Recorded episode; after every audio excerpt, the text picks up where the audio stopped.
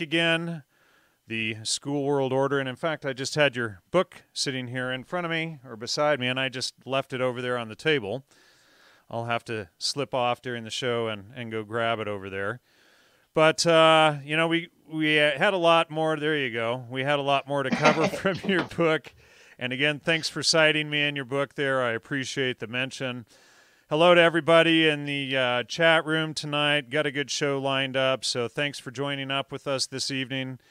And uh, so we just, you know, we want to continue with our discussion on your book and your work, and uh, basically, what is your exposure of the coming technocracy? I would say. Would you agree with that? Yeah, absolutely. Yeah. And uh, trying to the the globalists attempt to standardize education, not for making smart people, but for making people good workers in future tech, technological factories, uh, you know, in IT type stuff. Whereas in the previous century, it was the industrialist revolution. Now they want to focus on the technological revolution going into the into the future here and whatever else until they come up with the next revolution. So uh, Anyway, John, welcome back to the show. Thanks for having me on. How you doing? Good. I'm doing pretty well. It's been a little bit chilly up here. It was like 30 degrees today, but uh, you know, nothing like the warm uh, Southern California mountains in the in the middle of winter. Okay. Okay. Yeah. So uh, let's see here. Um, you know, you, you go into the history of uh, UC Santa Barbara in your book. Uh, you know, in my own research, I kept coming across UC Santa Barbara as well, uh, with lots of nefarious char- characters going in and out of there. What did you, what did you find regarding UC uh, uh, Santa Barbara? Well, that one I that's just kind of a case study of a series of what I'll call these public-private partnerships through what are called P20 councils. Um, uh, there's P20 councils, there's also P16 councils, um, and then sometimes they call them PK20 or PK16. So pre the P stands for preschool, K is kindergarten, and then up to age 20. Sometimes they put a plus over it. And so basically, these are public private partnerships at the state level, which integrate networks of schools, with um, well they, they could either be in this in the case of uc santa barbara it could be actually uh, you know a, a, a, state school. But sometimes these also are integrated with networks of what we call privatized charter schools or public private charter schools. So a charter school is basically a private corporation uh, but when it gets into a network like a p20 chain uh, it can get federal or state tax dollars to, to subsidize its operation. So it's neither public nor private. It's in this weird kind of uh, in between space. And so UC Santa Barbara has one of those. Um, and there's so many acronyms. I, you know, all of them. Right. Well, try, trying to right now, but I, trying to follow follow them all in your book, it's pretty pretty tough. There's so many of these these groups that are you know, pretend they, they pretend to be for the children and for education, but what they're really doing is trying to create a a monotonous universal type education, right?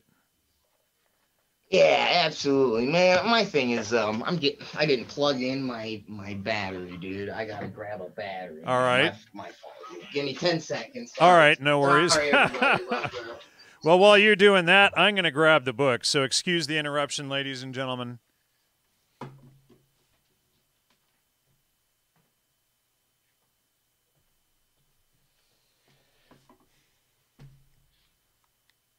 Nothing like live snafus. All right. So at least I'm back. Hopefully, John will be here in just a second.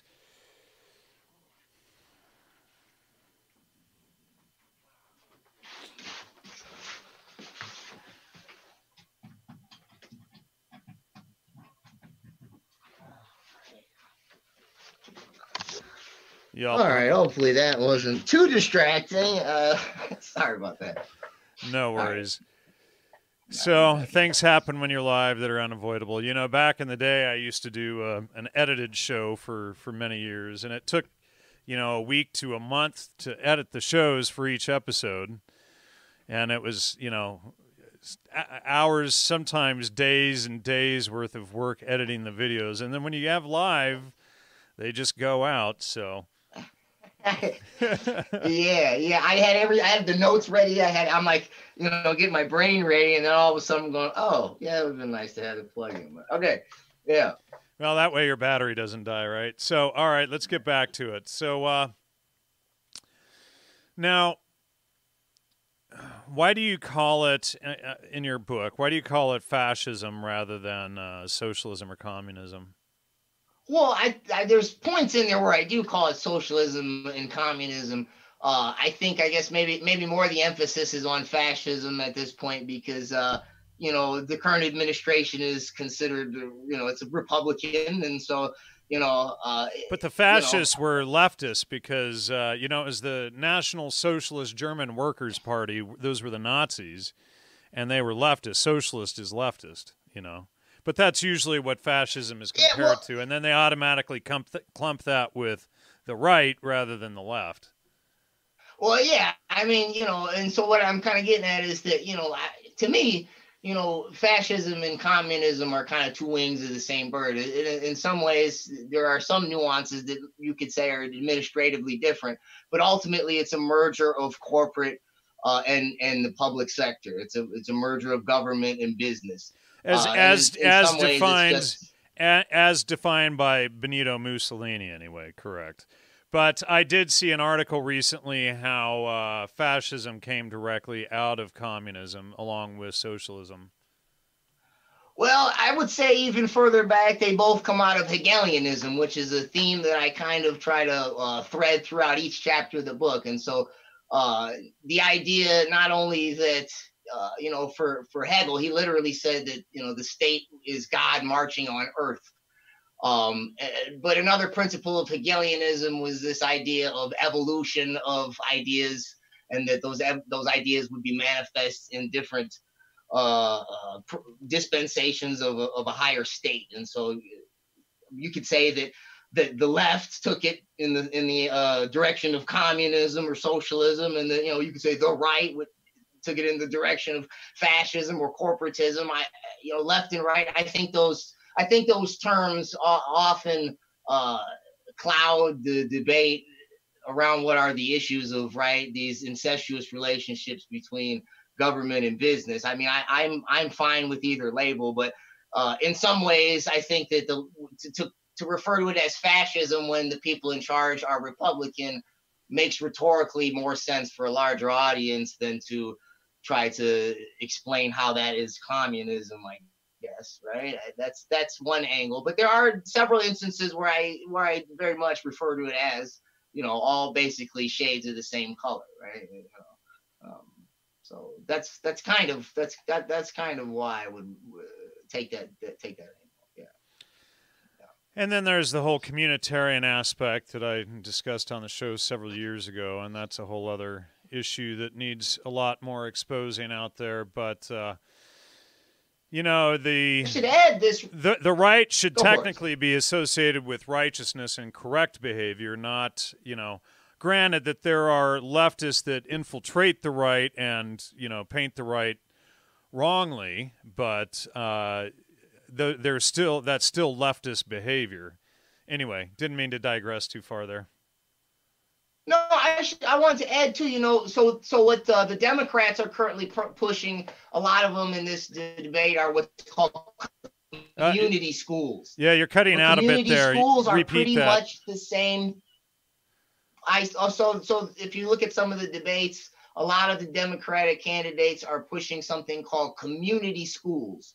Uh, and it sounds like and, and they also they also frame it as sort of the countervalence to uh, the charter schools, and so they act like it's somebody. I mean, it's got that uh, uh, that um, word community in it, so it's you know it, it, suggests maybe more democratic, more public. But if you look at the the um, the actual bill, uh, how they define full service community schools in the Every Student Succeeds Act, they are public-private partnerships as well. Pretty much the only difference is they mandate that you have to have social emotional learning, mental health, other health services, and then also uh, well, they call it criminal justice stuff. So beha- behavioral interventions for criminal stuff. Um, but it's but again, it's you know it's the same thing. It's it's just it's a slight shift on terminology and and uh, how the money is distributed, but it's pretty much the same stuff. Public private.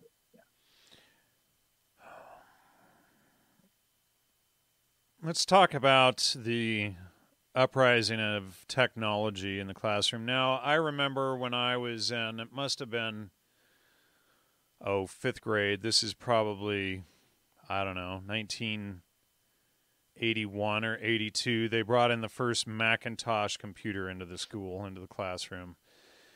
And uh, you know, and when I was a kid, we were one of the first people in the in our area to have a TRS-80 computer, you know, and programming the thing all day, and, and it would record it on a tape deck to uh, play a little video game like paddleball or something like that.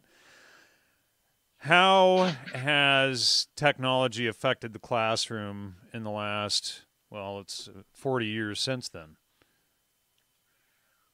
So uh, at my level, uh, at the college level, well, at least at the community college, I mean, one of the main things everybody has to do is use what's called a learning management system. So it's basically an online platform where you hook up different modules that the students have to work on. Um, but then sometimes some courses at other colleges uh, might partner with uh, other private software companies with these programs that are called adaptive adaptive learning programs, and they basically uh, they work on the function that you um, you know it's got some question answer or some problems to solve, and the student through some sort of response on the keys uh, you know, gets a score. And then they actually, but then they also give you all these other metrics, right? So they don't just give you the student score for that particular assignment. They give you like average score. They actually give you a classroom view sometimes, right? Like, um, you know, who, what's the median and the mean and all that, you know, who's at the higher and lower ends. It's supposed to, I guess, give you some sort of idea about who needs more help and, and things like that.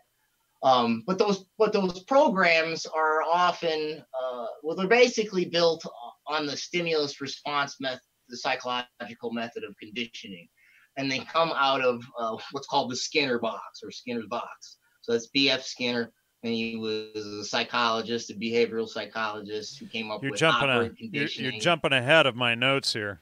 oh, oh, anyway, man, go sorry. ahead. Uh, yeah, so um, I, I, sent you those earlier, but yeah, I got B.F. Skinner way down there for about another thirty minutes ahead. okay, well, so I won't go too deep into him.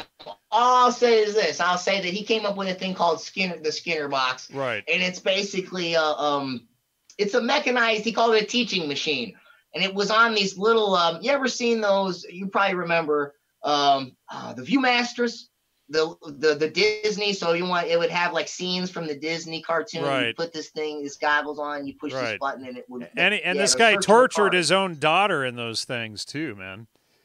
Oh, so they were based on yeah. So I didn't want to. I was I was waiting on that stuff. So so it go yeah.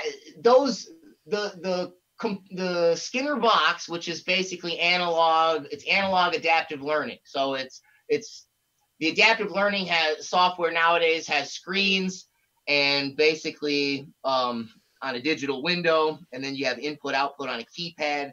Versus he would have question answer on a tape reel, and you would you would describe the answer on another window where the tape runs through on on a circular gear, and then you would turn this knob analog as you went through it. You couldn't go back, and then it would you know it would do the same thing, except it couldn't give you all these other statistics. But that that machine that you're referring to, or the Skinner box, uh, was that teaching machine was based on the the uh, experiments he did with animals, right, and pigeons and things like that. And also, yeah, he he basically used all those principles to to raise his daughter. Uh, and yeah, basically did use like a, bo- a box like apparatus. has there ever been a follow up study with his daughter to see how jacked up she was from his abuse? You know, I'm not super familiar with that. I imagine there probably was because there was follow-up studies on little Albert. Remember the little Albert experiment with John B. Watson, who who is a predecessor to B.F. Skinner. And so, in you know, just to pop in a little brave new world like before. Well, well, and in you know, chapter, in, Yeah. my in my uh, database, since we're already on Skinner here, in my database, he was tied to the SRI's Changing Images of Man project, uh, which uh, of course was headed by Joseph Campbell and and worked on by guys like Julian Huxley, et cetera. But uh, this was a, a large part of what came out of the uh, CIA's MK Ultra project. B.F. Skinner was also one of the people up at the uh, Esalen Institute, which of course was all uh, MK Ultra, founded by uh, Aldous Huxley and Gerald Heard, and then uh, you know they put a couple of other people in in there to uh, run it. What was the guy's name that was running it? Now I can't. Uh, oh, Michael Murphy and and the other guy Dick Price were in there, and they were. Dick Price was out of uh, the Harvard Social Relations Department, but Tavistock, all these these groups in there. These guys were the hardcore socialists running this uh, this thing, and uh, it was probably influenced by uh, the New Atlantis, which was focused on creating different levels of communism in the society so that they could uh, run this stuff. And, uh, you know, so B.F. Skinner was tied to all these people. He was tied to Henry A. Murray over at the Harvard Social Relations Department, uh, who, of course, was uh, MK. And uh, that's who uh, Tim Leary, CIA agent Tim Leary, Thomas Chiu, and then there's Dick Price right here.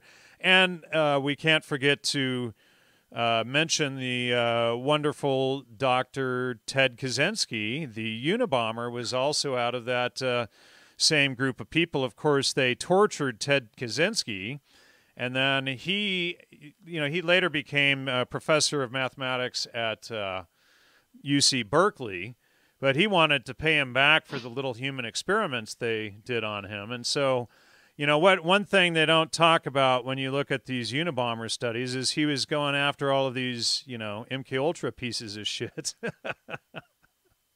you know yeah exactly wow Well, well, yeah. So I didn't, you know, the Esalen, all that, those connections to Esalen, I actually learned from looking at your stuff. I didn't know about.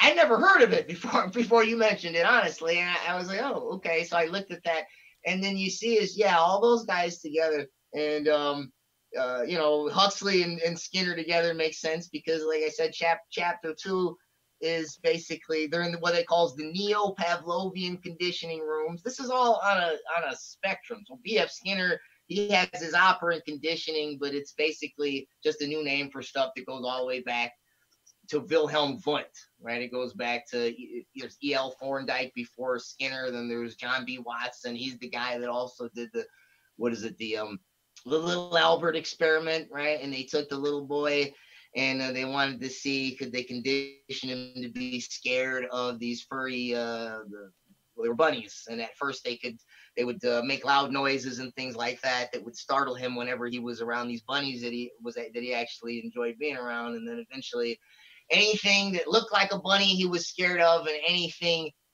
that had white fur he was he was scared of and Right. he never reconditioned that that little boy. But in, this, in, in that second chapter uh you know that's basically that's what they do. They bring the kids out and they put books on down they put flowers next to them and then and then when the babies come out they're attracted to the books and flowers and then they set off electric shocks and these loud kaboom sounds. And the kid it's basically you know it's a mass it's an industrial scale little albert experiment to get the kids scared of learning and scared of nature. Yeah So i mean these these people are just the utmost in in psychopathy you know? It's like leary used to brag how how much he was uh, a psychopath in his uh, in his works and writings. And there's a a conversation between him and Charles Slack where Slack tells him I'm a psychopath and Leary tells him dude you're not in my league at all you know basically just telling him to sit down and shut up like wait till you're you know a psychopath like me you know and then Leary and and uh, Aldous Huxley were tied into all that stuff. But all of those guys are a nice little clique. And when you, as you know, when you go into my database, these guys are all tied together. Like Ivan Pavlov tied to B.F. Skinner, Edward Bernays, and then eugenics, population control, Kurt Lewin. Ivan Pavlov's work goes down into uh, MK Ultra.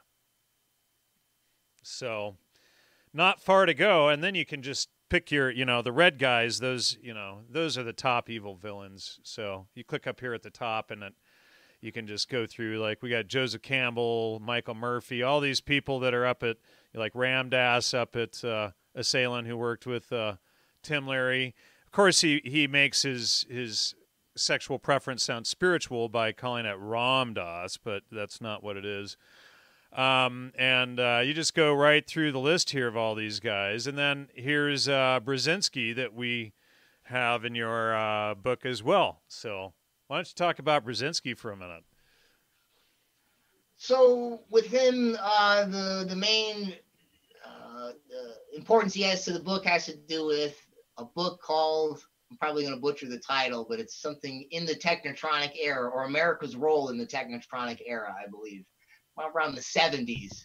And so Technotronic, and I use that word probably more than I needed to in the book, but just to meet that right to remind readers that this is that what we have coming here, it's technology and electronics. He's talking about the digital age, the computer age, information technology, uh, and basically how it would merge, like we're talking about, the public and the private sector into this.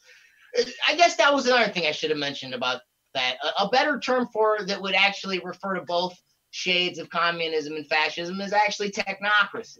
You know, and so basically it's, it's the rule by uh, the, uh, the efficiency of uh, industrial economic uh, evolution and uh, you know through computer technology and, and information technology but uh, he actually talked about specifically education. He talked about you know didn't call it the skinner box but he said that telecommunications referred also to public-private partnerships facilitating it would be able you'd be able to learn in your house on your little on your little screen right? Yeah. Well sure you know when you get right down to it, it starts even before all of this stuff. I mean, as soon as they developed radio, uh, they started working on these things, which is what Dr. Hans Utter and I exposed in the uh, the War of the Worlds episode that we put out on Halloween of 2015. But that really lays out the you know the whole foundation of of this type of uh, you know using media to control and manipulate the audience and whatnot. So this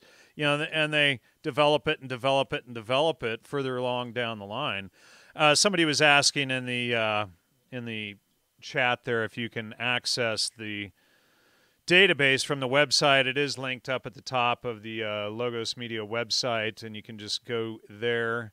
And uh, here, I'll just show you. You can just go right here, click on Brain Database, and uh, you can uh, access the database right there. It should load up right here on screen. There it goes. And uh, I would recommend actually clicking the, the link up here. Full screen online version is right there, but you can access the database there and go through it there. And I recommend spending at least a few days or weeks in there because there's 10, 15,000 connections in there. There's a lot. There's 12, 13 years worth of research in there. Sorry, John, go ahead. No, that that is a really cool, um, you know, whole map there. It's it's actually uh, yeah, very efficiently laid out. But uh, the computer, uh, the internet, actually, as the Skinner boxes. I mean, we could just jump in there and not not just the, the Skinner box in terms of the adaptive learning software, like the, that type of computer where it's designed uh, from the teaching machine, but the actual, uh, you know, the the way that social media sites and other websites are structured, this is admitted by Facebook, are essentially to get you addicted. And the way they do that is by manipulating your reward center. This is based on the stimulus response method. So I, I just give you one little, you know, example. This is a good one. So if you're ever on those social media things, I don't do them. Uh, the, the wife likes to do them. You know, I, other people scroll them and they'll show me a picture, and sometimes I'll flip through them.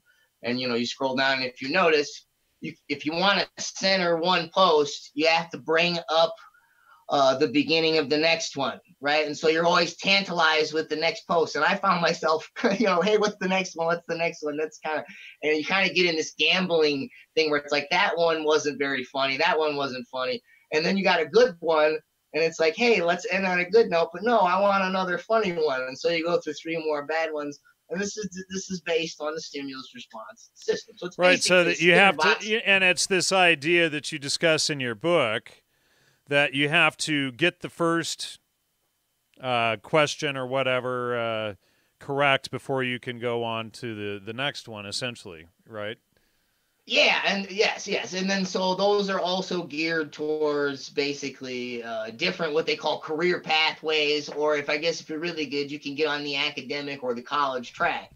Um, but most people are often put on this what they call the career pathways, and that is based on how you respond. So the algorithm's looking at not just how you the answer you give, but how fast do you do you provide it, and other types of metrics um, later in the book, it, it gets into how other types of devices can be attached to this to also keep track of other biological biometric responses, psychometric responses. So, you know, they can look at your eyes. Are you paying attention to the screen? Are you wandering off and being distracted? Heart rate, things like that. Um, but they don't. They, those are not exactly you know in place. But those they have patents for them, and they do use them for other uh, therapeutic purposes. So I mean, they just have to you know, plug them in. Yeah. Now I noticed in your book you bring up uh, the Electronic Freedom Foundation uh, from CIA agent John Perry Barlow. What do you what do you have to say about those guys? So those guys are only referenced. Uh, they charged or, or, they made a suit against Google. I think it's Google Applications for Education uh, Google, in one of these instances, I was making case studies of ways that, aside from the ways that public private partnerships can kind of blur the lines between what information can be shared, uh, there's already cases where when schools contract with Google, um, use, using just their, their this GAFE, it's called GAFE, Google Application for Education. It's got some sweet uh, that they take information, they, are data mining the students when they do that, and, and the stoop by EFF, uh, the charge is that they're using those that data to for behavior advertisements, uh, non-educational, right? So in other words, when you when they do a Google search later, Google's uh, using I guess Google Ads, AdSense or something to uh, data mine them as a broader consumer outside of education, which would say that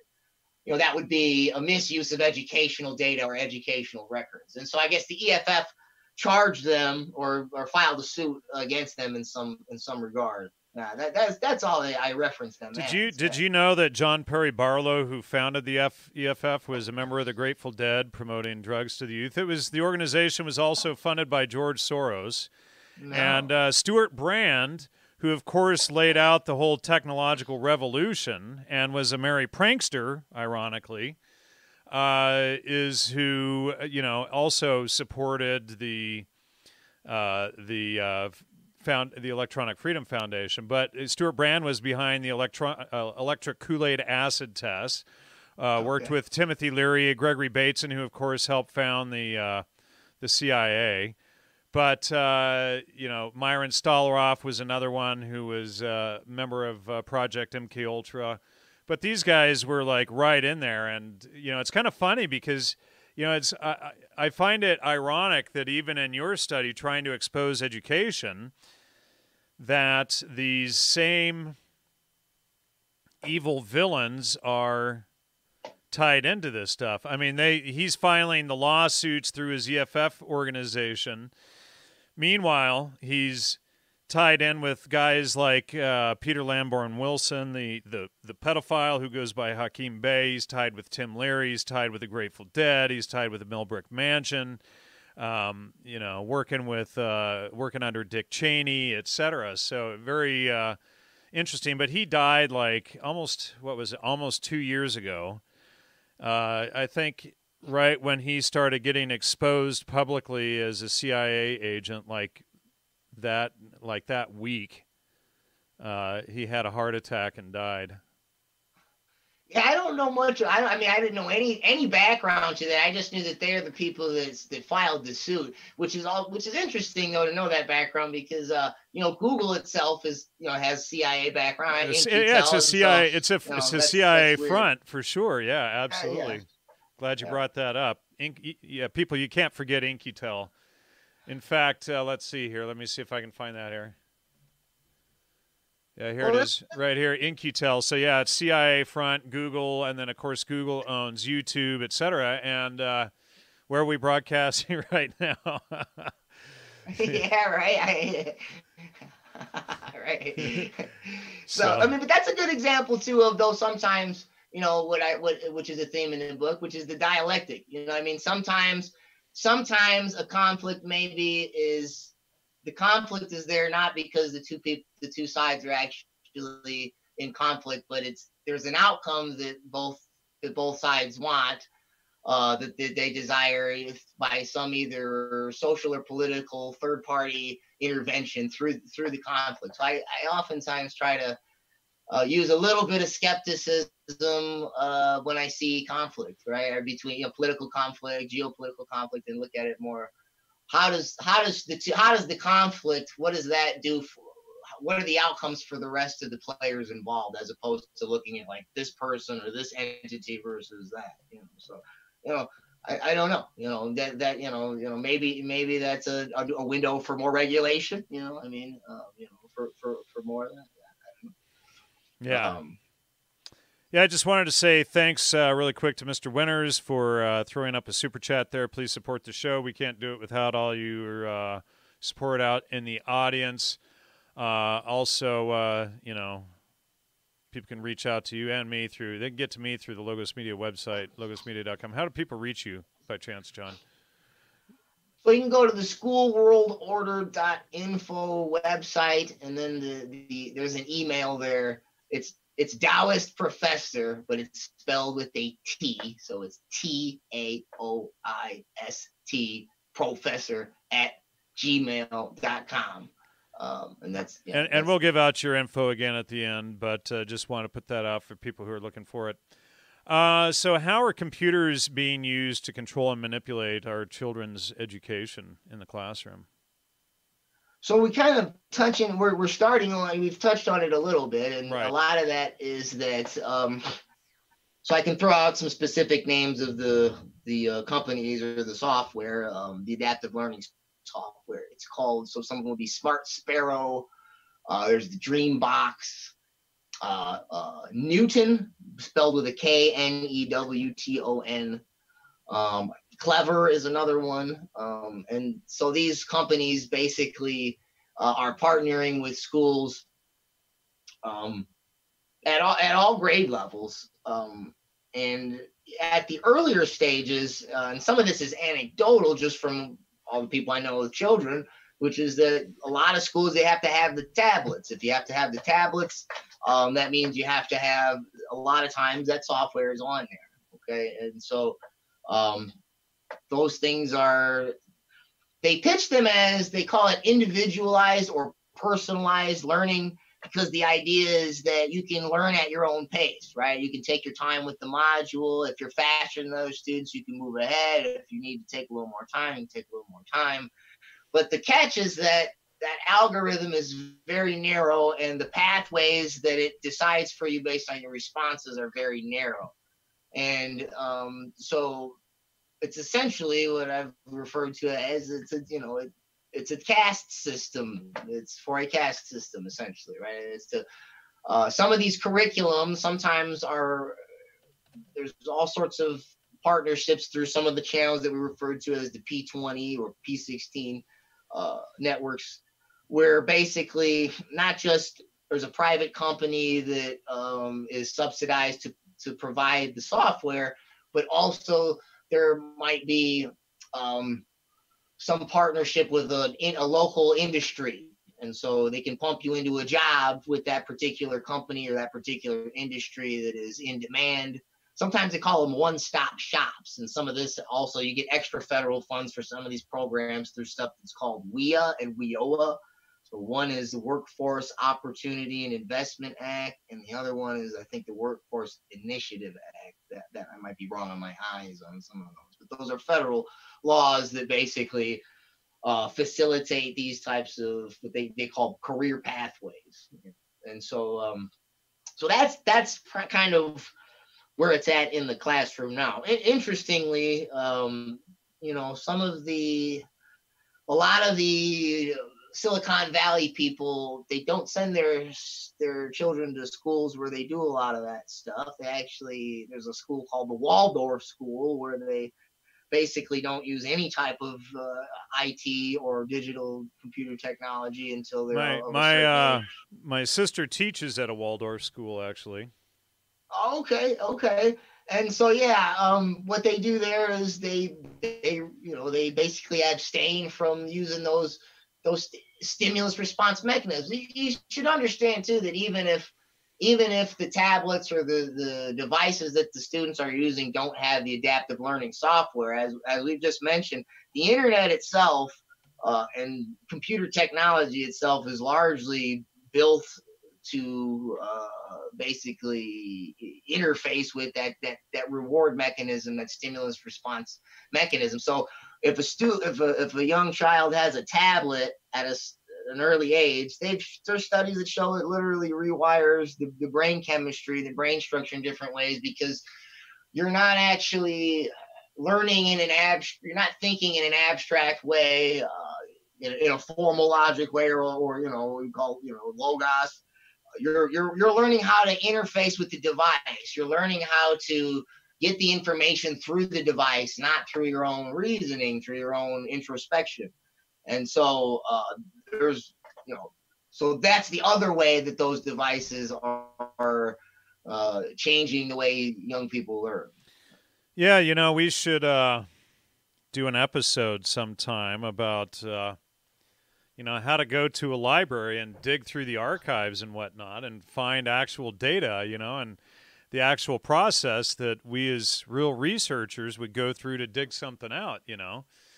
Like flying to Princeton and going to the Mudd or Firestone libraries or the uh, you know one of these libraries there at Princeton and pulling up the the the actually have them pull out the carts of all of the stuff and then you sit there all day long flipping through pages of information hoping you find stuff and that's you know that's how we have exposed most of the stuff that we have here is by pulling these these documents out of archives, you know, and and most of that stuff is still hidden down there in those archives and and is not you know in digitized form yet. And they don't want a lot of it digitized. Like i was sitting there reading uh, alan dulles and john foster dulles's private letters one day about their mom and getting ready for christmas and whatnot you know? I'm sure they don't like like uh, the CIA doesn't like your average Joe sitting there. And while I was in the Firestone Library at Princeton, they have some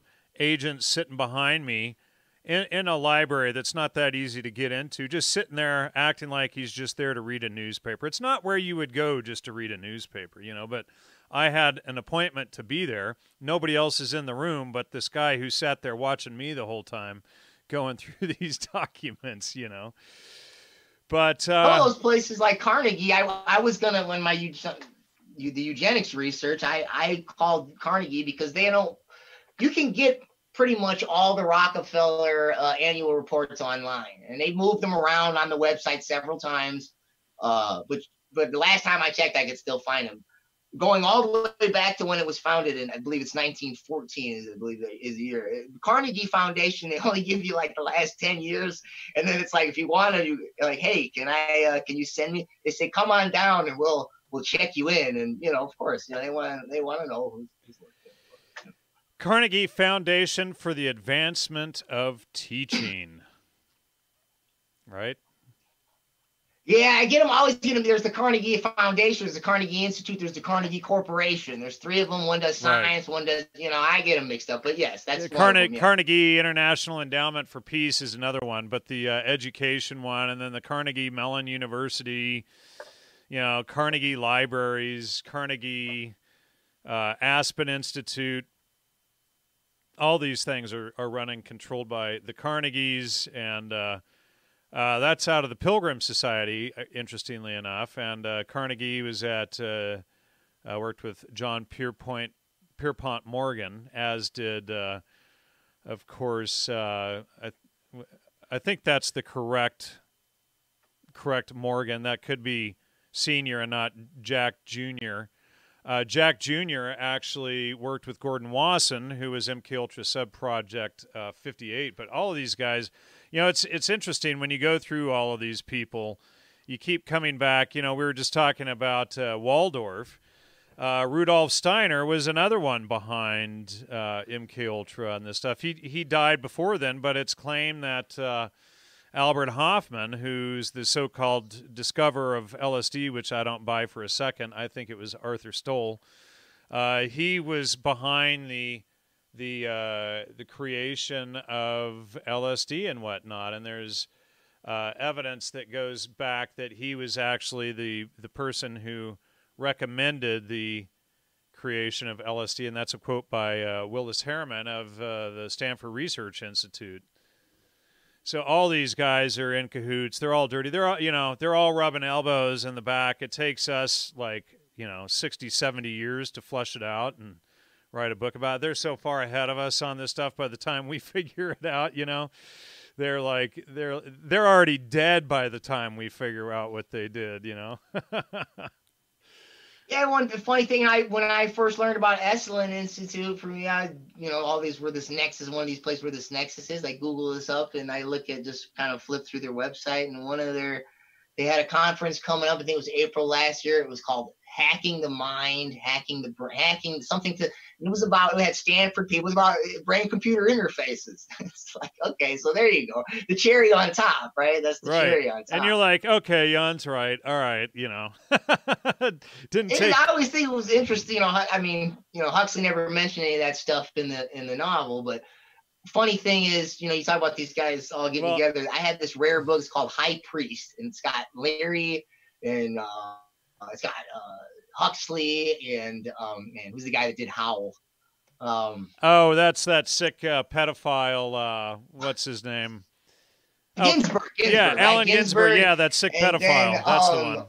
And I think Ram Dass is in there, and uh, but there's so and it's it's it's it's weird the way it's laid out. But long story short is that there's a little vignette in there where Huxley and Leary are. It's a little dialogue between them, and for whatever reason, uh, overpopulation comes up from Aldous Huxley in a in a conversation about it's, it's largely focuses on psychedelics and the the I Ching and the Tibetan Book of the Dead and all that type of esoteric stuff. But but there's but he gets into this he goes on this tangent about overpopulation in the middle of it. it. It just it tells you something about what else is you know what else goes on in these circles, right? It's not just whatever they're right. Well, and uh, let me see. Uh, um, let me just look up neologisms here really quickly because it seems like you know most of these neologisms are developed by the by the Huxley family or their friends, and it seems like there was one regarding technocracy or something like that. Uh, oh, oh, Julian Huxley uh, is who coined transhumanism. Here's Julian right here, but he actually coined the term trans transhumanism. And so, you know, speaking of uh, technocracies, so, you know, we have, you know, it, it's like he he's behind the eugenics movement. He's, you know, uh, get this, their their uh, grandfather coined the word agnostic. You know, and you start following this stuff through, and uh, you start seeing who he also coined the term Darwinism. But you see all these neologisms that are popular today came out of the uh, Huxley family, like Aldous Huxley coined the term the pill that women all like to use today. Okay. Well, you know, I, I often say that Darwinism should be called Huxleyanism because Darwin was also a shy shy person. He didn't want to be the spokesman. He didn't want to go to lectures, and and, and so Huxley was called Darwin's bulldog because he liked doing. Well, yeah, he, he was he was he was uh, Darwin's propaganda manager. You're spot on about that. And then uh, what what uh, Thomas Henry Huxley did was uh, he created a group called the X Club, which uh, was consisted of Ever, uh, Edward Frankland, George Busk, Herbert Spencer, John Lubbock, John Tyndall, uh, Joseph Hooker, Thomas Archer Hirst, William uh, Spottiswoode, and these guys were all placed in specific universities to propagate and propagandize this horseshit uh, that we call Darwinism today. That was all put out there by this guy, uh, Thomas Henry Huxley. You know, but all of these MK Ultra people and the eugenicists, et cetera, all center around uh, the Huxley family. I've never researched anything on any of this stuff that wasn't in one way or another connected to one of the Huxley family members. You know, lots of people uh, who watch the show they would play the drink the drinking game whenever we mentioned the name Huxley. They would take a drink. So, I mean, if there's any listening tonight, they're they're getting freaking wasted. well, yeah, the book that he that he coined the term transhumanism in is called uh, "New Bottles for New Wine," which is actually a spin on a on a, a Christian verse. I can't know. It's the New Testament. I don't know which one off top of my head.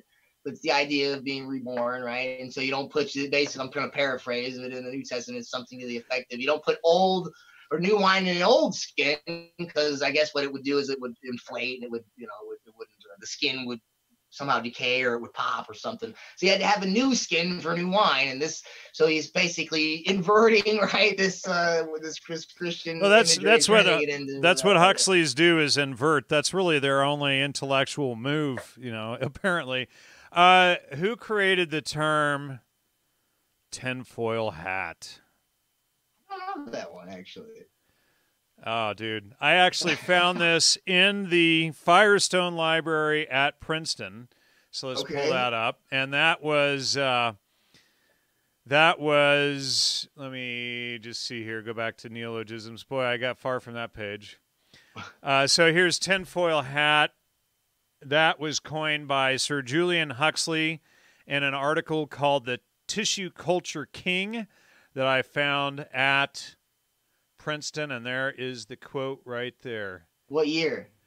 Uh, you know, I didn't write down the year when oh, I was okay. there. Let me see if here's here it is. I'll just show the whole article on screen here.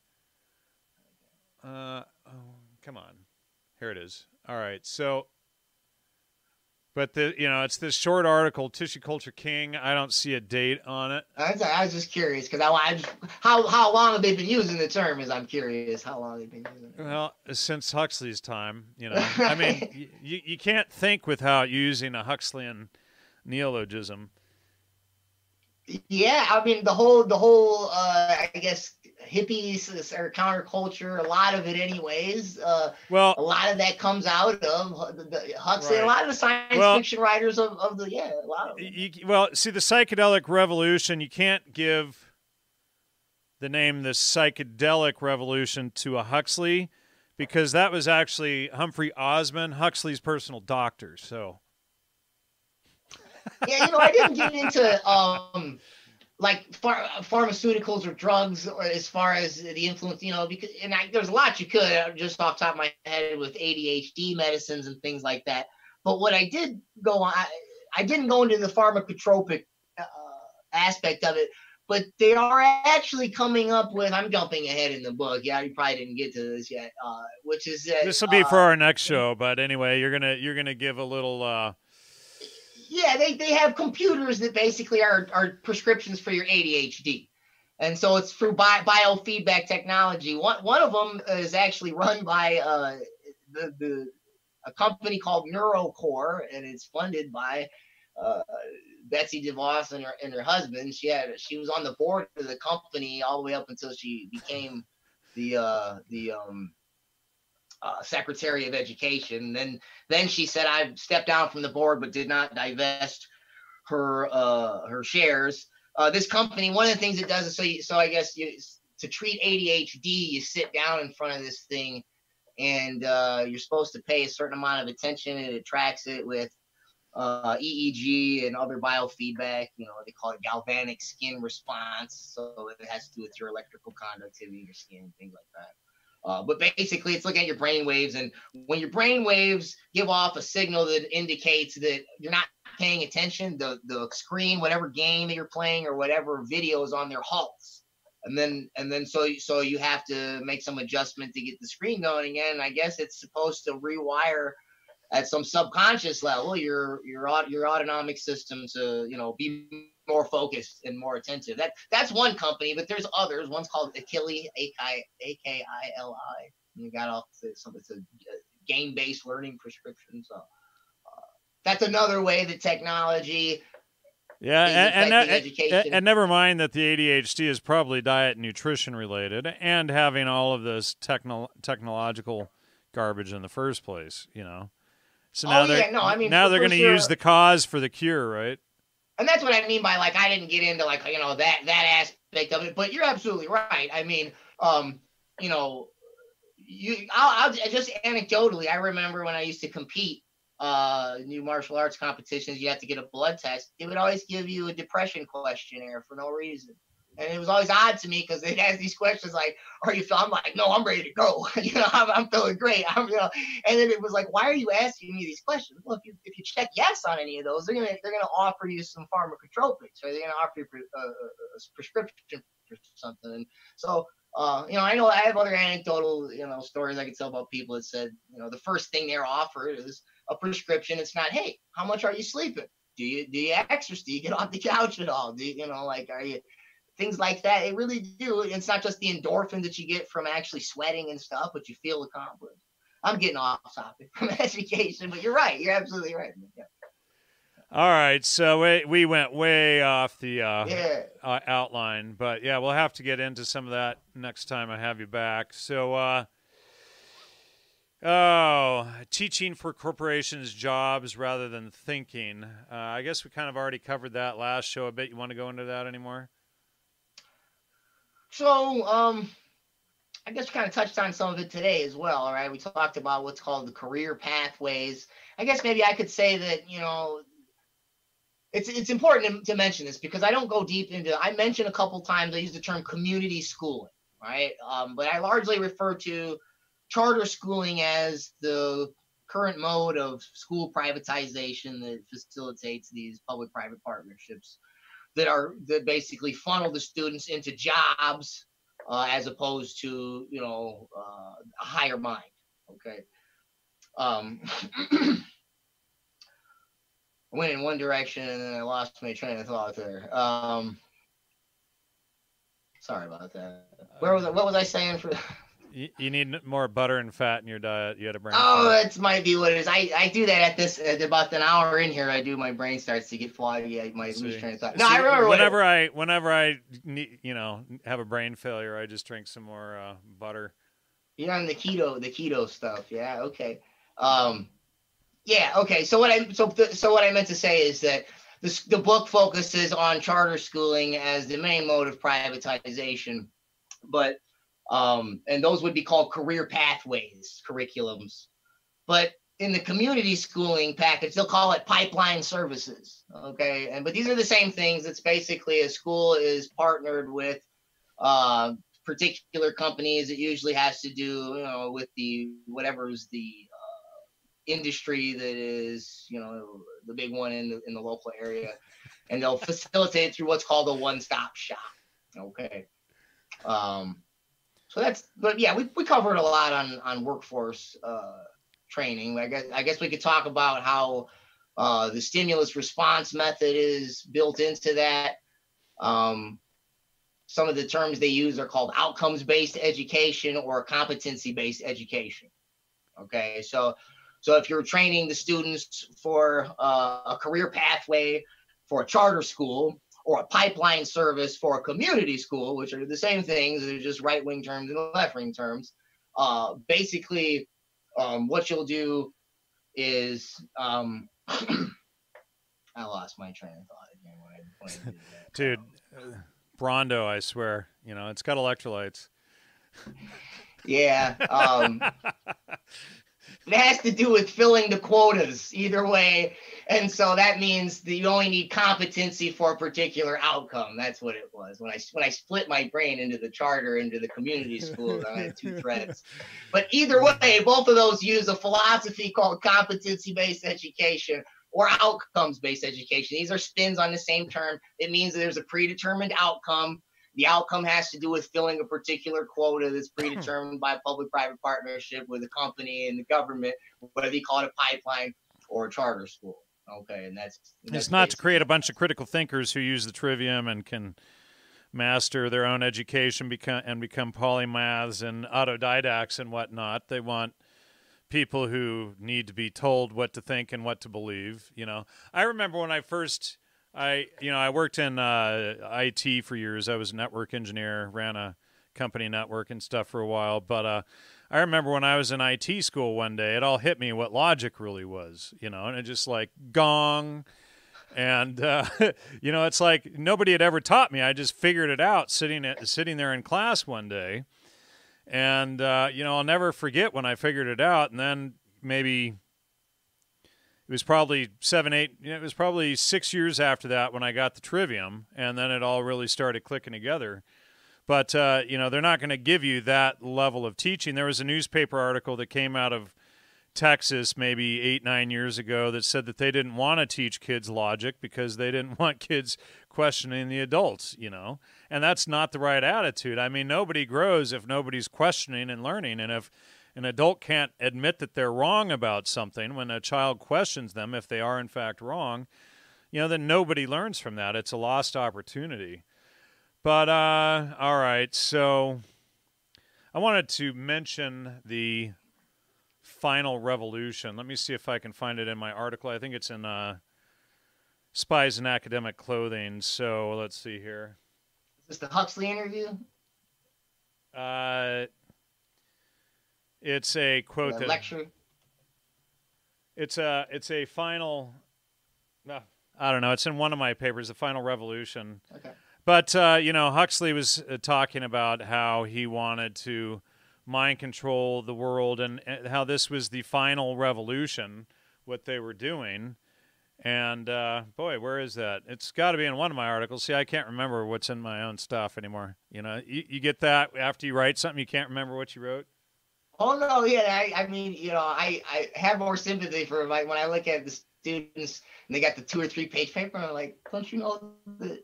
But now, you know, when I get when I write big stuff like the book today, I'm like, when you mentioned GAFE, you know, the Google, I said, I gotta look at that. I don't remember EFF. I remember, I remember it, but I don't remember it. Right? You know, right. you got a vague sense of it.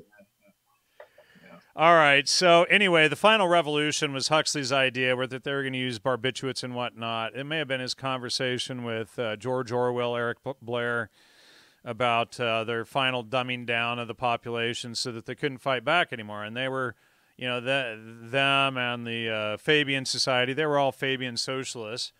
But this was what they really wanted was to give the government the ultimate control. This is what the psychedelic revolution and all that was about was to create this total system of control for the government and for these elites and and you know psychopaths like Aldous Huxley and whatnot, who using their own uh, their self-appealing ad verecundiam fallacy, put themselves as the grand masters of the whole scheme. But uh, so this final revolution was the final battle where everybody was under their control. You know, the alphas, betas, del- deltas, epsilons of the Brave New World, etc. So, you know, it's gone from using the drugs essentially to using this this technocracy, this outcomes-based education to achieve this and to lead the kids along, not to grow them intellectually, but to give them enough education and thinking to be able to do their job or to program and whatever. I don't know. It's probably not even C anymore. I don't want to sound that outdated, but whatever they're using these days, you know, um, to be able to handle this type of work and nothing more. They don't want people that it can go out and beyond that. Yeah. So, um, and yeah, in Brave New World, that final revolution, um, one of the things they talk about or the world controller mentions is he says that basically a good ruler good ruling is done from the buttocks. What that means is you're sitting down and you don't have to intervene with any sort of force right? And how do you do that? Well it's basically by making the, the subjugated population incapable of free thought. And so uh, you know yeah, they, they, would no longer need to use any force because people were so dumbed down that they didn't need any force to do it anymore. Whereas the trivium, on the other hand, created everybody who was intellectually competent. It would be like giving everyone a firearm. Everybody's equal. Everybody has the trivium. They're all equal. You know, it's like like they say. You know, uh, Samuel Colt was the great liberator of men. He made God created all men. Samuel Colt made them equal. And so, uh, you know, the trivium gives everybody, and, and the quadrivium gives everybody an equal intellectual footing. And the, uh, you know, being able to defend yourself gives you that same defense on the on the physical plane. So you've you know you have to master your physical and intellectual. If you're just you know if you only you know learn jujitsu but you don't learn the trivium, the mental jujitsu, how do you defend yourself? That's where I was going at with that. Yeah. So um, well, yes. there's a there's a part in Brave New World where um, Linda, uh, it's the it's what they call they call him the savages uh, he's the savage. He comes from the reservation. His mother was actually from the, the world state where they're all genetically engineered. Uh, and uh, she's trying to tell him stories about how that place was. And she worked in this chemical factory. He says, Where did the chemicals come from? Right. And she says, I don't know. It probably came from another factory. Right. And so basically, um, what that's an illustration of is kind of what we're talking about. That's competency based education you know just enough to be able to perform your function in the uh, economic chain, right? To basically get the product either uh, developed or delivered in whatever stage it's at in the, in that chain. Uh, and interestingly, it was the world controller at the end who says that the reason why he was chosen to be the world controller was because he was doing illicit science, basically. And then there, the the the people he has there who are in trouble. It's Helmholtz, Watson, and Savage uh, they basically say, you know, what do you mean by that? You tell us that science is everything. How can it be illicit? You know, that's basically our religion. He doesn't quite say that, but that's what he says. And he says, well, no, no, you all just have a cookbook. I was actually doing real science. I was practicing the scientific method. I was thinking of my own formulas. I was thinking outside of whatever equations I was given in my cookbook, uh, whatever recipes I was given in my in my cookbook. So that's competence. You know, that's the that's the difference right? This person, and he actually has, when they're talking to him, they find that he's in this, you know, this private, you know, I guess we call it, you know, an ivory tower or something. And it's got Shakespeare in the Bible, and he can read all the stuff he wants to read. And He can think how he wants to think about it. Um, and so that's you know that's that's basically what we what we would call your classical education. That involves when it when everybody has that, when everybody learns that, it's also called civics, right? And that's not what we do. That's obviously not part of an adaptive learning software. I mean, maybe there might be some historical factoids that they want you to memorize predetermined but as far as learning reading the federalist papers and understanding right what are the the, the, the logical reasons for why why we have the the frame of government that we have right and being able to participate in it um you know that is not competency based education either right? Talk about uh, the eventual goal of removing uh, teachers from education, from the classroom, and just having this uh, this computer teacher uh, AI intelligence teach our kids. So you're already kind of you're almost halfway there because the times that I've had to use some of the adaptive learning software, they the students know you know, I think everybody does this, no matter how you know committed or how how you perform as a student. Um, a lot of stuff. Sometimes you figure out where are the most points at and focus on those, right? Because you you know you're you're very concerned about your grade. Maybe sometimes in the institutional setting more than learning the the, the information the concept. Okay, um, so in, in that instance, um, I need to stop taking tangents like that because I, I lost my I lost my I lost my. I think we were talking about ADHD earlier, and you just left back there, and you know. I know. I think I used to say that I was supposed to have that one. Maybe they maybe there was something right about that. Um, I get I get two two trains of thought going there. Right. Um, up up your butter intake, then you can go like 60, 70 thoughts and still manage to pull it back. You know, the other thing actually, is we're at the it's it's actually Brawndo, I swear, Brawndo.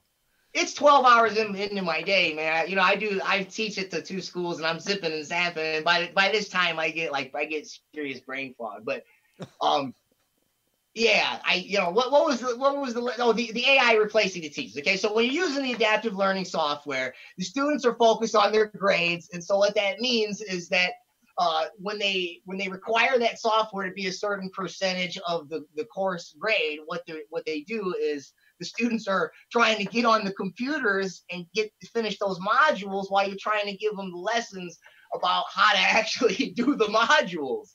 And so you're you're basically competing with the the computers, right? You're basically competing with them already. So they've got them. They call that a blended learning scenario. And so the class is basically half uh, online or half computer and it's half uh, brick and mortar, face to face lecture, paper Right. pencil stuff. Okay, so you're already halfway there. Um, now on my end, it's supposedly supposed to help me out because I can see these individual metrics for each student. I can also see the group metrics, and somehow that's supposed to help me to give some personalized or individualized instruction. I mean, you know, you can all you can usually anecdotally see this stuff without looking at these little pie charts and bar graphs that they give you. Um, so that's how it's supposed to help you, but we keep going down that path. What they also have is they have some of these automated services, uh, usually at colleges, maybe at some nicer high schools, where it's basically a tutoring bot. You know, kind of functions like some of those, um, you know, voice automated services, customer services you'd use on, you know, on for any for any given company. Um, and so Terrible. kind of go down that path, and then you, you got to understand that these machines are data mining the whole time. Right. So they're learning how to be more efficient the more you use them. So they're learning from you. You're teaching them as much as they're teaching you. And eventually, you know, if you look at that trajectory kind of from from a bird's eye view, you have to you have to think, well, what is really the end, end game? Is it really that these things are making it more efficient for us to learn and have you know classical logos and think like the trivium or is it that we're teaching the machines we're programming them every time that we use them and every time they're doing something that's making helping us making it easier more efficient what they're really doing is I mean, they're doing it's like a digital lobotomy. I mean, Yeah, they're carving there- out parts there of your go. own mind. That's well said. That's what your book should have been called, Digital Lobotomy. uh, well, that's I mean, you know, if you look at some of uh, who's the guy, uh, Delgado, Jose Manuel. Oh yeah, Rodriguez yeah, yeah. That guy was a freaking psychopath. Wow, talk about MK Ultra freak show. Wow. Yeah, I mean, and that's literally what it was. I mean, a lot of what he had in there was for people that you know, I guess had uh, you know sometimes temper temperamental disorders or things, and so he said, oh, they were very violent. And this thing was essentially, he, he said it was better than the lobotomy because it, it left the brain intact. It didn't scramble them up with the with the rod or whatever they would they would stick in there.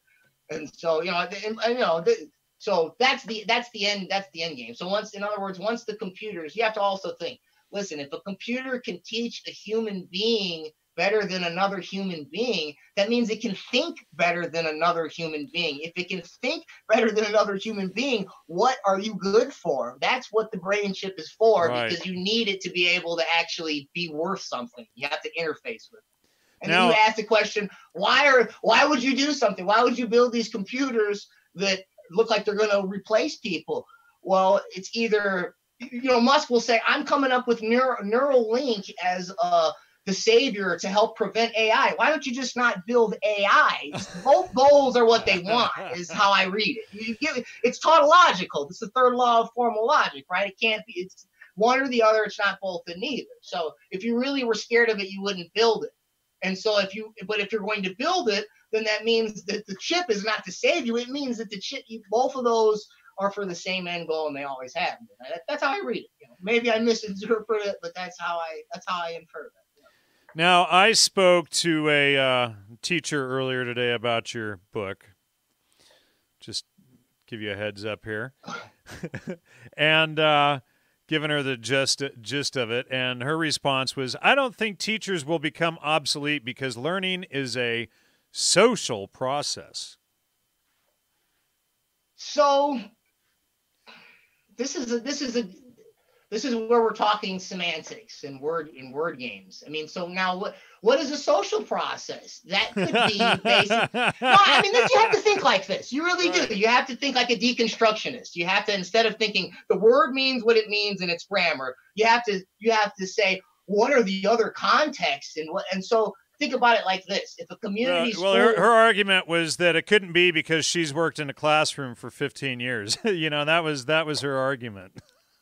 Well, I mean, I've been in one for ten years. I mean, not you know, and I've you know, I'm in, I'm at the college level. What do I? I don't see what's in the high school and the middle school level. I read a lot about it, and I know what the KIP structure is. I mean, you know, so uh, some of this, right? You have to actually look out. You have to look at it from a bird's eye view. If you only paid attention to what you're doing in your classroom, that's that's a very narrow box. Now, if you It's my that's pay attention- myopic, right?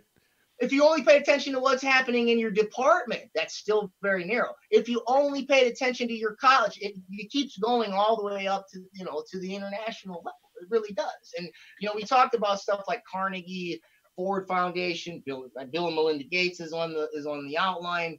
Uh, these are all you know. We go back to Rockefeller Foundation. This is where the agenda is set. It goes down through these public-private partnerships, and then it gets goes to the dean or the trustees, then to the dean, then to your department, then to you. And so it also happens on an incremental basis. So you know, pro- probably I imagine this this particular teacher probably doesn't hasn't heard of a lot of the biofeedback technologies, the tutoring, uh, the tutor bots. There's there's in, in Japan, it's not Sophia. That's the one that's made by Ben Goertzel. It's I, I can't think of it. There's a there's an actual robot in Japan. It's in the book uh, it looks like a humanoid, and it teaches. It stands in front and gives lessons. I mean, so you know, in the in in Korea, and Japan, they actually have like not just bots, like AI. Maybe we should say is of two types. They call it dumb AI and then smart AI or, or general AI. So the dumb AI is basically just your basic algorithm on uh, an adaptive learning software, but your but your general AI, which they don't quite have yet, would be something more that can that has cognitive abilities to reason like a person. But they do have something that's kind of in between. So it looks like a human and it can do really sophisticated stimulus response algorithms. So like you know nobody has that in the US, but they have these things. So the other thing about a social process is that you know when you start talking about redefining the human body that you you blur the lines between biology and technology i mean social can be transhumanists talk about instead of uh, human rights, they, they refer to this term, they call it personhood. You have people in bioethics, lawyers talking about how are we going to redefine civil rights in terms of not just human rights, but personhood rights when we start having bots and machines that can basically reason the way that we can. And so right, at that they're, point, they're what already is the social talking process? right, and they're already trying to add these these things to uh, human rights, giving them driver's licenses, all this kind of stuff, you know.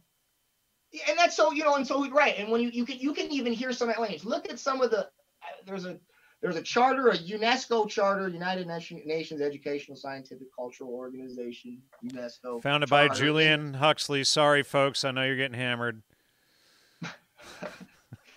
yeah, yeah, founded by him, founded by him, and in it, you you can look if anybody wants to read that one, you can get the PDF online for free. All right, it's 1946 or 47.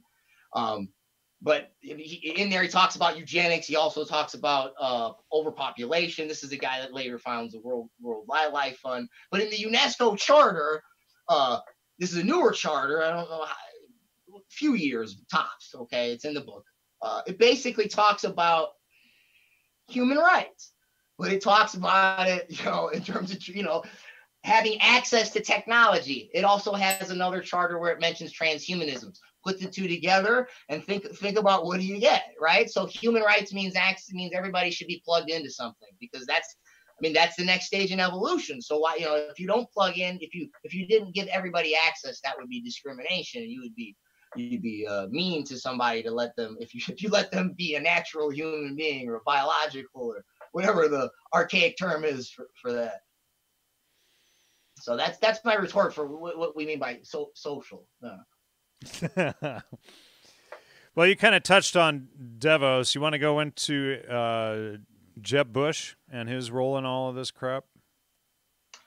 Yeah, I believe their their connection is he's funded a lot of charter schools. Now, again, there's so many acronyms. It's probably in the American Foundation. Tec- sorry, uh, Michael Connor just said technological egalitarianism. There you go. Yeah, there, there you go. Right. Thanks, I mean, Michael. they- you just coined a new term, unless you got it somewhere else. Good job, buddy. Yeah, and, and- well, then Bush, Jeb Bush is another one that talks about the uh, there's the, the yes, that being having access to online technologies and online charter schools is you know basically the next wave of the future. Um, and uh, America, there's there's there's too many. The, the acronyms escape me, but he he funds per, uh, some private uh, or I'm sorry, some um, uh, nonprofit foundations that basically fund charter schools. Uh, and, and and some of those those institutions are the ones that Betsy DeVos has also put money into, and also they uh, have given speeches at some of the same uh, conferences where they push this, the same education stuff. That's that's that's Bush's main main connection or Jeb Jeb's anyway. Yeah. All right, you already hit UNESCO. That was on my list. Uh, we already we already did B.F. Skinner. Um, charter schools, removal of the teacher, final revolution, stimulus response methods of education. You want to hit that, or I think you did a little bit at the beginning. Do you want to go into that anymore? Man, I could do a little history. I mean, I, I could plug in some. We jumped, we threw some names out that I could unpack a little All bit. right, I mean, because we're gonna have to we're gonna have to do a part three of this after the new year, I think. Yeah, that's cool, man. That'll be fun. Very cool. Um, so stimulus response is the original term I would use for what we might otherwise call classical conditioning. Uh, a good book, if you want to read a good book on how um, this this method of psych- psychology uh, became a method of education or philosophy of education, also pedagogy. The book is called the Leipzig, the Leipzig Connection, I believe. I have uh, it. Yeah, It's a little teeny thing. You can read it. yeah, little little yeah. white book. Yeah, I've got it. and it's it, you know, a lot of block quotes from some of the, these people in their own words and so it starts with basically wilhelm wundt uh, and how he you know basically he came up with the first uh, Bernard Shaw. sorry Bernard Shaw. what about george bernard shaw Uh, isn't isn't okay? Maybe I, I'm reading something here. I think I was just trying to remember the name of the author of uh of that book.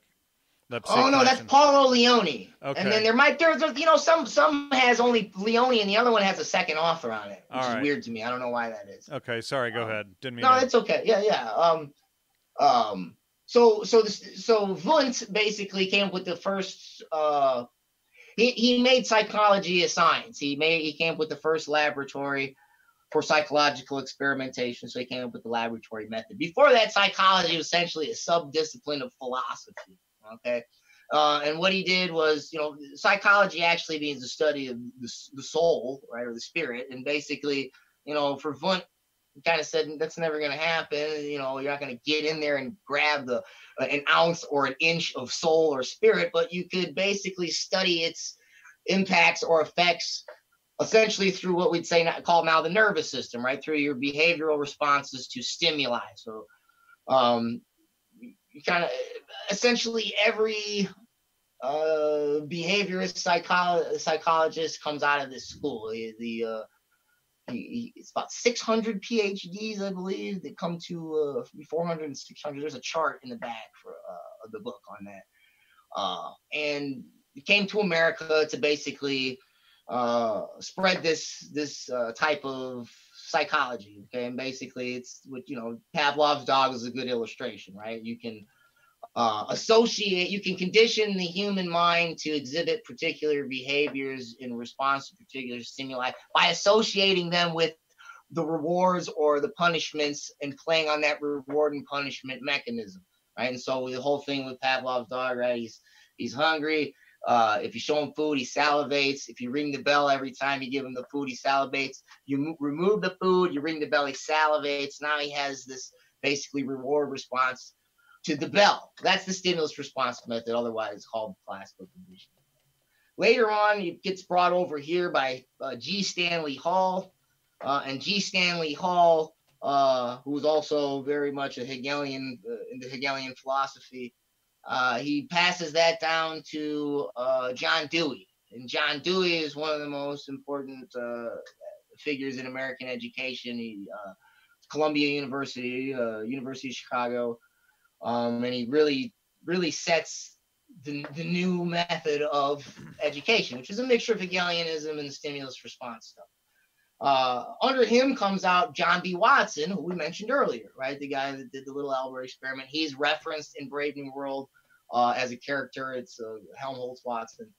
Um, and then there's others that come out of this this same lineage, and that one would be uh, E.L. Thorndike, and he's the one that really kind of uh, popularizes, or I, I guess uh, solidifies the whole the, the skinny. He's kind of where Skinner got the Skinner box idea from, right? He's the one that put the put the rats in the mazes and things like that, and tried to figure out cognition. He's also very much into education, right? These people are all right. They're not just psychologists; they're also edu- education philosophers or, or uh, pedagogues, right? And uh, always thought it was weird when I was teaching, when I was learning, uh, getting my teaching certificates. Too, I had to learn educational psychology because I just thought it was weird because it's like, how does me? on I'm not trying to tweak this person's brain. Like having a map of the cognition doesn't necessarily help me master my content and understand when I'm delivering it in an articulate manner that has clear steps that people can follow. You mean right? like I mean, who, what, to, where, when, then why, then how?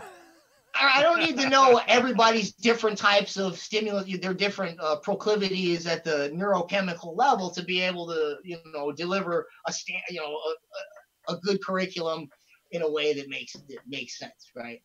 Um, but but you know after I learned about the history of educational psychology, it's like oh okay I get it now I understand why we have to learn this because this is actually this is education is psychology. I mean the, the two kind of basically go if, if you study it if you have a if you have a degree in it you're basically getting a degree in psychology and nowadays you're actually getting a little bit of a degree in some business practices too because if you're an edu- if you have an EDD usually going to be an administrator and that means you also have to know how to you know uh, you know, facilitate the grants and the public-private partnerships. You just, you just, right? But so, so basically, E.L. Thorndike he passes the torch off to B.F. Skinner, um, and B.F. Skinner, you know, he calls it uh, for for Watson. He, they change the names as you go. So you know, I watch my students. I also tutor, and I tutor all different uh, uh, disciplines. You know, so I get students inside, and they're always confused about What's the difference between stimulus, the classical, the behaviorist, the operant? It's not a whole lot different. You know, I mean, like I try to tell them, you know, like think of them all as pretty much the same thing with different quadrants. That's pretty much the same idea, but it's all based on bypassing the logos of the mind and getting to the pathos of the body or the nervous system uh, eh, to, to, get to, to elicit a particular response. And it plugs into what we talked about as far as career pathways to fill a quota for a caste system and a technology. That's pretty much the whole, the whole, that would be a good, I think, lineage of stimulus response psychology. You know, and, and then now, now just at this point, I guess I, I could add one more thing is that at the, after Skinner, the the lineage is no longer people it's different types of software. Skinner passes the torch to the skinner box. The skinner box then goes on its own evolution which is what ray kurzweil would call it. And basically it goes from an adaptive learning software that's on a screen to a, a biofeedback wearable that's either a headband or a bracelet that looks at your biometrics. And then eventually inter- to a brain chip that interfaces with the AI, and then you're now a new creature, or the, the new man is uh, hopefully what I like to call it. Well put. Yep. And we don't see anybody wearing those watches and all yet. Thank goodness. I, you know, you have to, you know, I, and that's you know, I sound I sound cynical or conspiratorial. Do you remember when a phone was for calling people and a watch was for telling time? they got Bose headphones. I saw an ad for Bose headphones. The ad is like this: everybody's walking around looking at the phone, except the one dude that's got the Bose headphones on. He doesn't have to be blind to his phone because now he's got it on. It's got an Alexa plugged into it. I, am sorry, I should say it. The, the Alexa is programmed into his Bose headphones, so he can hear his music whatever he's doing on his phone they can read it to them, etc. Yeah, and then so and then Siri is Stanford Research Institute, which is CIA, and blah blah blah. It's like, come on, people, it's MK Ultra 3.0 here we're dealing with. I mean, it, it's it's on it's on. You know, I used to look at it like kind of like you know, kind of like you, you look at it from afar and you're like, if you you kind of look at the trajectory, if it keeps going, and you feel like, well, you know, maybe maybe it might take a different turn as you go, but then you see you you see the next step, and you see the next step that you that's what they are. They're getting you comfortable to having this stuff on your body, and then mm. eventually it'll tiptoe be, totalitarianism. Yep, that's right. Now, don't forget. Look, another company that wants to make the brain-computer interface is Facebook. Yeah. What's Facebook's main uh their their main main line of getting it, revenue. It's data mining. It's data mining your stuff. You think that it's not going to data mine whatever's going on biochemically, neuro neurobiologically? Yeah, well, they, they get a lot of money from the from the DNC too to not you know to suppress anything that has to do with conservatives. You know. Yeah, I mean, there definitely is a lot of uh, censorship going on. I, you know, I've I've seen it even on the left as well. I mean, but you know, yeah, it's it's definitely anything that's not status quo for sure. Yeah, for sure. yeah, I'll give you that. Yeah, yeah. So, what what else you want to add before we wrap it up? I think that's I think that's pretty good. Um, yeah, yeah, I, I guess. Uh, those are, those are pretty good ones. There's, there's a couple other topics, but those, we can wait for those. We can wait for All right. those. Well, okay. So next Tuesday is Christmas Eve. I probably will not do a show, and uh, we were going to have uh, Steve back soon from um, the perennial discussion. Uh, you know, Steve Jones from Philo- uh, Philosophia Perennis. So we need to get him on. I can't remember if he said after Christmas or after New Year. I, will have to go back and check or message him. That would probably help. But um, and then uh, so we can have you back. You know, either after Christmas or after New Year, however it plays out. Well, I'll follow up with you on that.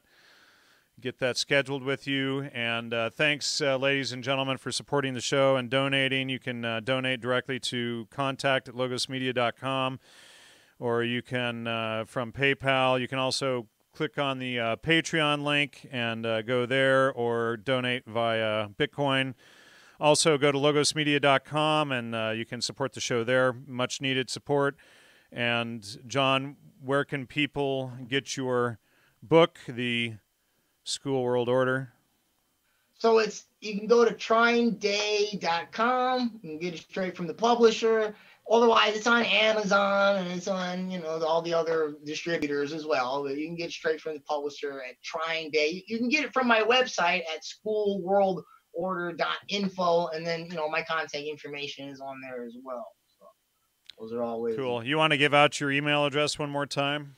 So it's Taoist Professor, and it's Tao with a T. So it's T A O I S T Professor at gmail.com.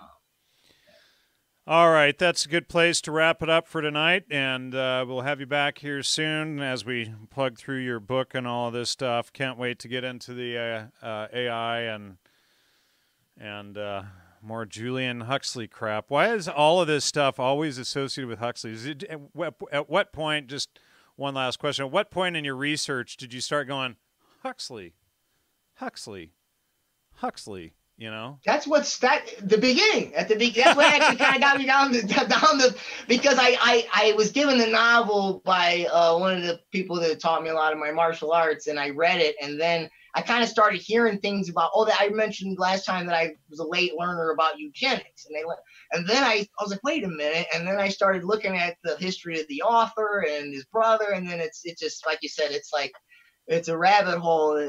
You, you can't get out of Man, dude, that family, they destroyed a generation or two or three, you know.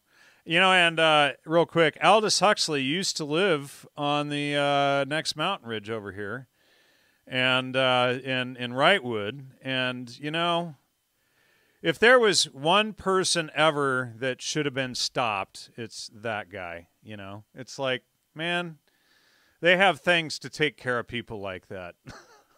people always when i mention that book they're always like i thought i thought the book was against all that and it's the hardest conversation because you have to give them all of this history and they're just like what are you talking about? It's, yeah, and then you look like you're crazy because you got to give like a you know took me like eight nine years to lay out all this stuff about the damn huxley family you know and it's like yeah man that, that guy is the, the huxleys probably the biggest psychopaths the most detrimental family to the history of humanity ever. Um, I can't, you know, you could say Aleister Crowley or Hassan-i Sabbah or Dr. John Dee or, you know, some of these characters, but, you know, and they're all in there. Tim Leary, they're all in there. But then you have Aldous Huxley.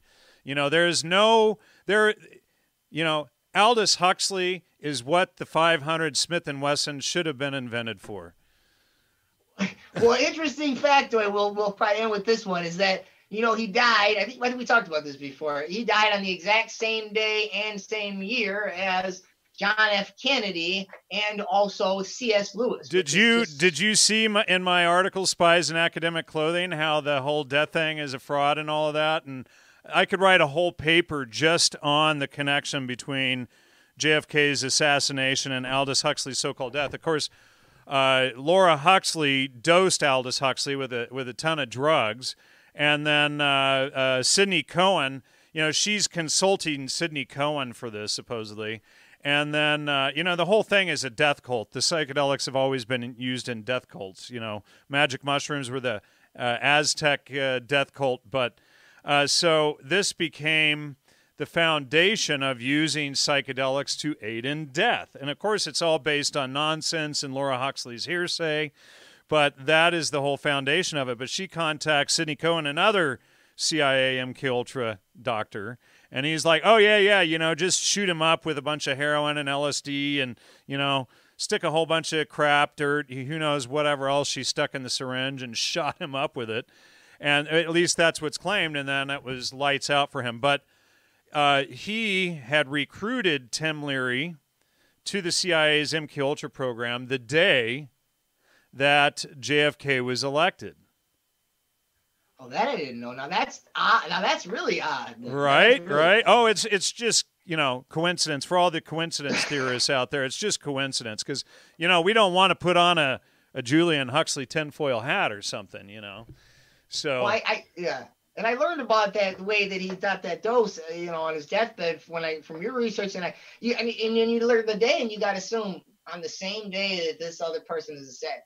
That's, I mean, it's just that certainly well, well, it was a very, very big coincidence. right. Well, it, he was his arch nemesis, so I think it was like, yeah, my nemesis is dead. You know, I mean, but like I said, you know, if if there was any purpose that the 500 Smith and Wesson should have been invented for, it should have been invented for Aldous Huxley. You know, just atomize that fucker. anyway, I'll leave it there, folks. Merry Christmas, Happy Holidays there's a little uh, you know freedom of consciousness for you to to hit the holidays. You know, it's good good politically correct stuff to bring up over the Christmas family dinner. hey man, you know you're we- everybody's wearing them. You're using the devices. You know, hey, yeah, there you common go. topic. Yeah. All right. All right. Good night, everyone. Thanks for uh, tuning in tonight. See you after the holidays. If I decide to do a show next week, I'll you'll all be there, but you'll all probably be having your Christmas dinners or whatever. So we'll see. And uh, good night. See you then, and see you soon. Take care. Bye bye.